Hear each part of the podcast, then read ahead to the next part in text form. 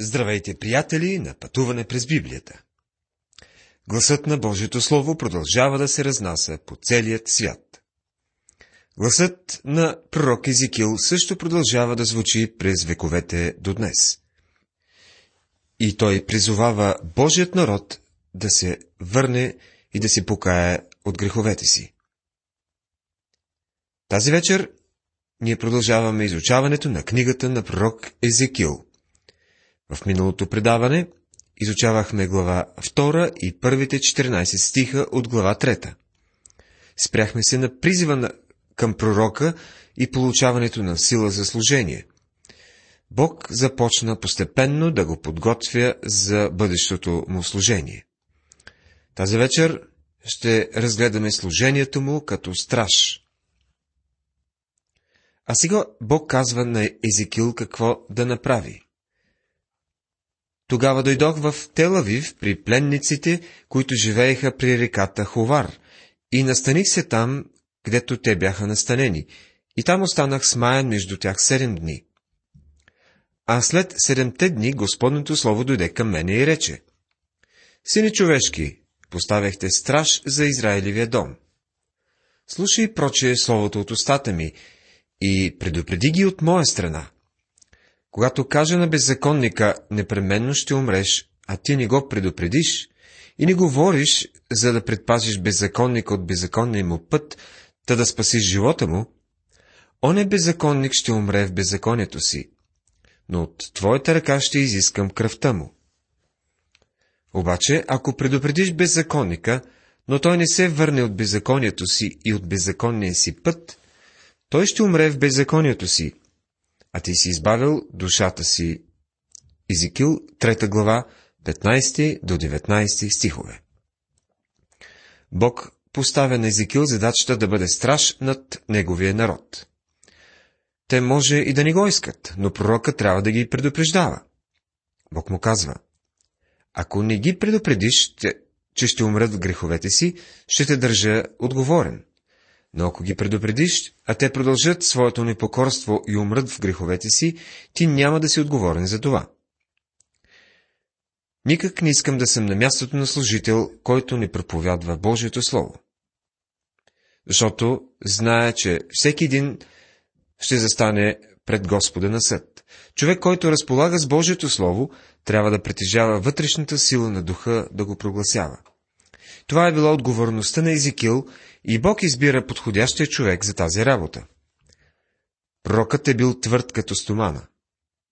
В древния свят, във времето на оградените с стени градове, стражът е имал много важна роля. Градовете са били ограждани с стени за защита и през нощта градските порти са били затварани. Тогава стражът се качва на стената и започва да бди и наблюдава през дългата и тъмна нощ. С тренирано око той се взира в непроницаемия мрак, който огражда града. Тренираното му за всеки шум ухо се напряга да долови приближаването на каквато и да е опасност или враг. Божието Слово говори много за стражите. В книгата на пророк Исаия, 62 глава, 6 стих, четем. На стените ти, Ерусалиме, поставих стражи, които никога няма да мълчат, ни денем, ни нощем. А в 127 псалом, първи стих се казва, Ако Господ не съгради дома, напразно се трудят зидарите. Ако Господ не опази града, напразно бди стражарът. В еврейската култура стражата е функционирала на три смени през нощта. От смрачаване до към полунощ, от полунощ до първи петли, което е около 2 или 3 часа сутринта, и от тогава до зазоряване. Стражът от последната смяна е обявявал пукването на зората. Римляните са разделяли нощната стража на четири смени. Можем да си помислим, че практиката да се поставят стражи е вече в миналото че в зората на цивилизацията това е било необходимост, но не и днес. Но дори в наши дни откриваме, че се нуждаем от стражи. Полицаите, които патрулират през цялата нощ по градовете ни, са всъщност стражи. Аз мятам, че гражданите и правната система трябва да се оказват, трябва да оказват повече подкрепа. Ние трябва да застанем зад тях. Знаем, че някои от полицаите като хора не са такива, каквито би трябвало да бъдат, но, но трябва да ценим службата им и да уважаваме факта, че те ни пазят през нощта. Обаче, ако продължим по беззаконният път, по който сме тръгнали, боя се, че ще дойде ден, когато те изобщо няма да са в състояние да ни помогнат. Като че ли лошите новини всеки ден и всяка нощ ни изпреварват и ни изненадват и пълнят страниците на вестниците и умовете ни. Книги, книгата на Исаия ни учи, че стражът има не само отговорност, но и добра видимост. Той трябва да може да различи врага в тъмнината. Неговото положение е по-високо от останалите, но и с по-голяма отговорност. Днес духовният служител трябва да бъде страж над своето събрание. Той трябва да може да предупреди за опасността. Негово е задължението да предаде точно такова послание. Пак, ако се върне праведникът от правдата си и извърши беззаконие, като аз поставя препънка пред него, той ще умре. Понеже ти не си го предупредил, той ще умре в греха си. И правдата, която е вършил, няма да се помни, но от твоята ръка ще изискам кръвта му. Книгата на пророк Езекил, глава 3, стих 20. Този стих е бил използван, за да се твърди, че вярващият може да отпадне от благодатта. Едно учение, което няма пълно потвърждение в Словото. В послание към Галатяните, 5 глава 4 стих, единственото място, където ще откриете израза отпаднали от благодатта. Но там не се говори за спасението, а за онези, които са били спасени по благодат, а след това са се върнали към закона и се опитват да живеят по закон, вместо по благодат. Посланието на галатяните учи, че ние се спасяваме по благодат и трябва да живеем по благодат. Тук в Езикил имаме човек, който живее във времето на закона. Неговият живот е бил определен от праведни дела. При нормални обстоятелства, праведните дела, които той би извършил, може да изглеждат много добри. Но във време на натиск и стрес, той може да се обърне от Бога и ще бъде съден за това. Не бива да приемаме, че той е бил веднъж завинаги спасен. В края на живота си той ще бъде изпитан, за да се разбере дали е Божие чадо или не. Днес ние с вас живеем под благодат и праведността се определя по по-различен начин. Ние сме обявени за праведни чрез вяра в Исус Христос. Спасени сме чрез вяра по благодат. В четвъртата глава на посланието към римляните, пети стих четем. А на този, който не върши дела, а вярва в онзи, който оправдава нечестивия, неговата вяра му се вменява за правда. Истинският вярващ днес може да изпадне в грях, но той не би практикувал и живял съзнателно в този грях. Затова и Йоанн в първото си послание, 3 глава, 9 стих казва, Никой, който е роден от Бога, не върши или не практикува грях. Ако някой вярващ изпадне в грях, за него има една благодатна промисъл.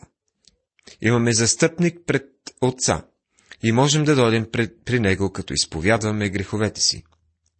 В Езекил не се набляга толкова на човека, който живее под закон, колкото на задължението и отговорността на стража. Стражът трябва да предупреди онзи, който се е обърнал от добрите дела към начинът на живот, който съответства на стандарта на врага. И ръката на Господа биде там върху мене, и той ми рече, Стани, излез на полето, и там ще ти говоря. Глава 3, стих 22.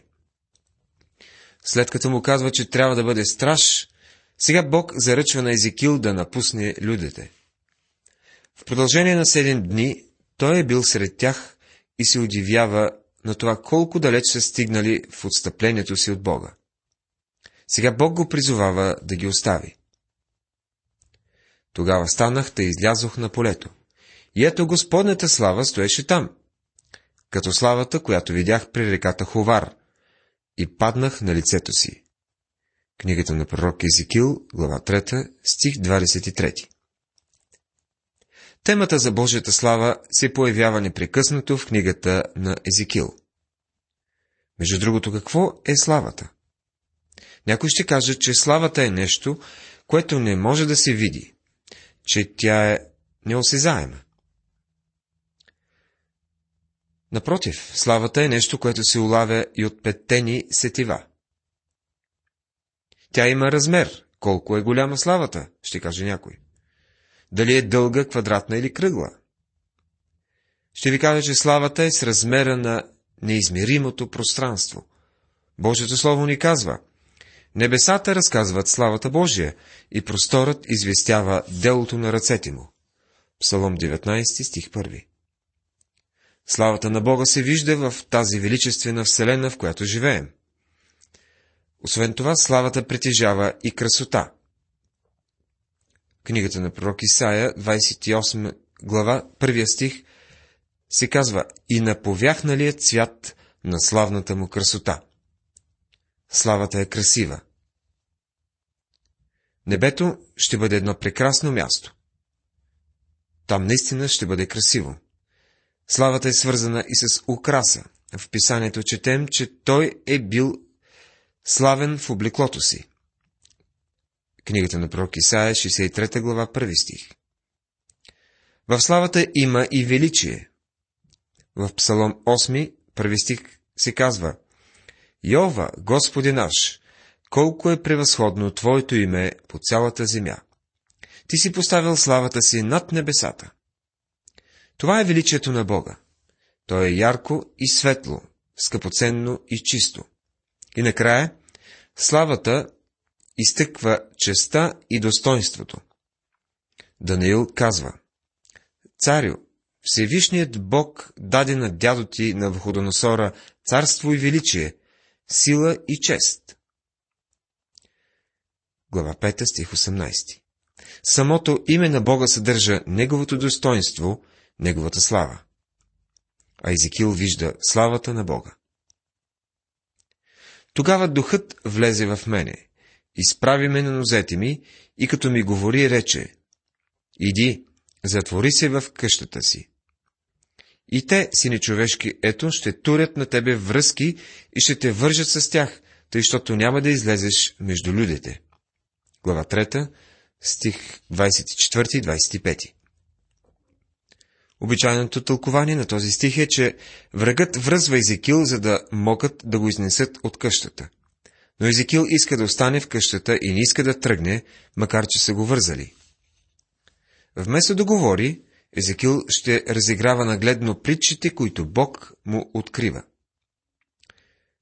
Ето една от тях. Пророкът влиза в дома и се заключва – за да покаже, че Бог е отхвърлял своите бунтовни люде.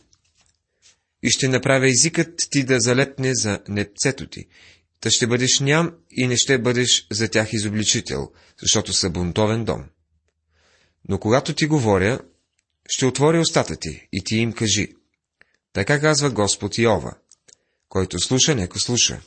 И който не слуша, нека не слуша. Защото са бунтовен дом глава 3, стихове 26 и 27. Работата на Езекил бе да каже, така казва Господ Иова. И да им говориш думите ми. Този човек трябва да предаде на людите Божието Слово и това е единственото време, когато трябва да им говори. А през останалото време трябва да е ням. Единствено, Словото на Бога трябва да бъде предадено – преминаваме към изучаване на глава четвърта. В четвърта и пета глави Езекил ще използва някои знамения и ще изиграе притчи пред людите. По това време Иерусалим все още не е разрушен и лъжепророците са казвали, че ще имат мир. Казвали са, че юдеите, които вече са били в пленничество, ще се върнат не след дълго в земята си. Езекил обаче ще потвърди думите на Еремия, който им бе казал, че няма да се върнат и че Ерусалим ще бъде разрушен. Честъртън е казал, това е векът на пацифизма, но не и векът на мира. В историята човекът е повдигал 15 000 войни и е подписал около 80, 8000 мирни договора и въпреки това в продължение на 5 или 6 века той не се е радвал на повече от 200 години истински мир. Човекът е воинствено създание, независимо дали му харесва да се мисли за такъв или не. Апостол Павел в първото послание към Солунци, 5 глава, 3 стих казва Когато казват мир и безопасност, тогава ще ги постигне внезапно погубление, като болките на непразна жена, и никак няма да избегнат. А ние знаем, че има само един княз на мира. И това е Господ Исус Христос. Езекил ще покаже в четвърта глава, че няма да има мир, а Ерусалим ще бъде разрушен. Това е и осъждането на Ерусалим. Чуйте първия стих. И ти, си нечовешки, вземи си тухла, тори я пред себе си и начертай на нея града Ерусалим. Тухлата по това време е представлявала материал за писане. Вавилонците са използвани глинени плочки, върху които са водили своите записки. Днес много от тези плочи са открити и върху тях е писано. Те са почти квадратни, с размери приблизително 30 на 35 см. Езекил трябва да начертае град Ерусалим върху плочката. Ние не знаем как точно го е направил. А после трябва да щупи плочката или тухлата, за да покаже, че градът ще бъде разрушен по този начин. Вземи си желязна плоча, тори я като желязна стена между тебе и града и насочи лицето си против него, и той ще бъде обсъден, и ти постави обсада против него. Това ще бъде знамение на Израилевия дом. Глава 4, стих 3. Сега Езикил трябва да вземе желязна плоча и да постави между себе си и рисунката, която е направил на Ерусалим, за да покаже, че Бог е поставил стена между себе си и града. Разрушението на града е неизбежно и не може да бъде спряно. Това е един изключителен начин да се представи Божието Слово пред тези непокорни люде. Знамението на плочата представлява обсадата на Ерусалим.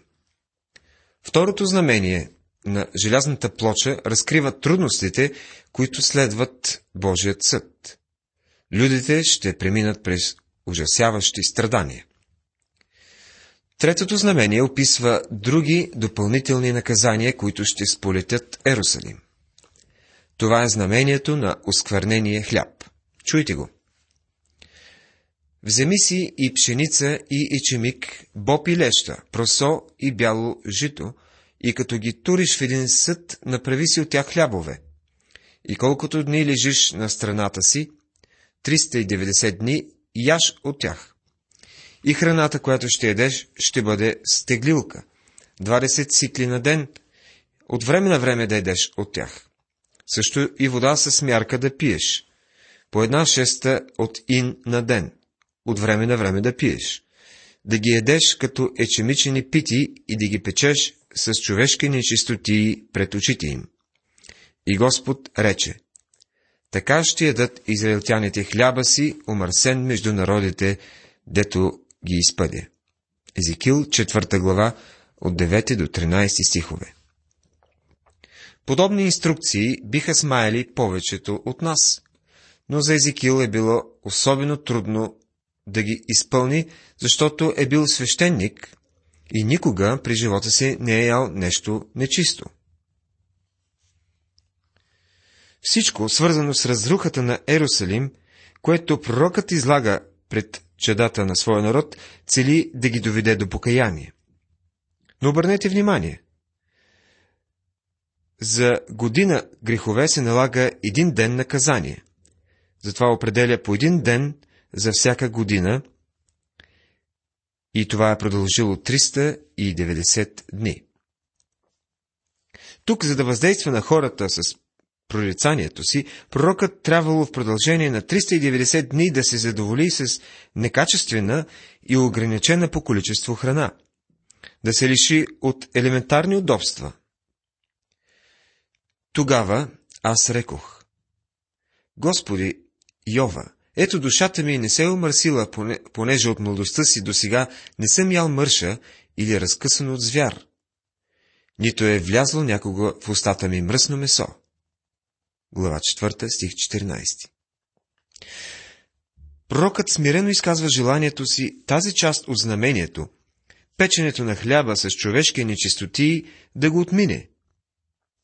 Това му се струва като церемониално омърсение, защото законът повелява човешките нечистоти да се заравят в земята. Та Господ да не вижда нич, нищо нечисто в стана им.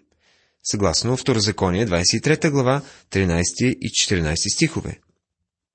И трябвало ли да ходи и да събира нещо тъй омерзително и да го използва при приготовляването на храната си пред очите на хората? Да, праведните люде се страхуват да не умърсят душите си с грях но понякога човек с по-крехка душевност се плаши от умърсяване без причина, защото се придържа прекалено точно към позволението на закона. Така както прави и пророкът в случая. Той още не е научил, че това, което влиза в устата, не осквернява човека, както казва Господ в 15 глава на Матея. И понеже тук Изекил изразява огрезение на чувствителната си съвест, Господ му позволява в 15 стих вместо човешки да използва говежди нечистотии. Това ще бъде за знамение от Господа за гладът, който людите ще преживеят при унищожаването на Ерусалим.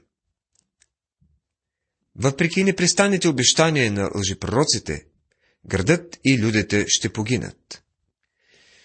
Това знамение означава, че останалите в Ерусалим – ще ли да изпаднат в крайна мизерия поради липсата на храна. Обсаждащите града вражески войски ще ли да прекъснат всичките му връзки с външния свят. Стотици ще измрат от глад и цялото това злочестие щяло да бъде заради греха им. Но отведените в плен пък щяло да се наложи да дадат хляба си умърсен между народите, грето ще бъдат изпъдени. Ще ядат хляб, месен от ръцете на неевреи, приготвен не по закона на еврейската религия, а пък израелтяните от край време наричали езичниците омърсени. Щяло да им се наложи да ядат мухлясал хляб, такъв какъвто потисниците им позволели да вкусят като пленници, какъвто преди с презрение не биха и докоснали. Уважаеми приятели, тази вечер в това предаване изучавахме втората част от глава трета и цялата четвърта глава. Говорихме върху отговорността на стражите и благовестителите. Спряхме се на осъждането на Ерусалим и притчите, които обрисуват това. В следващото предаване ще изучаваме глава 5. Бог да ви благослови!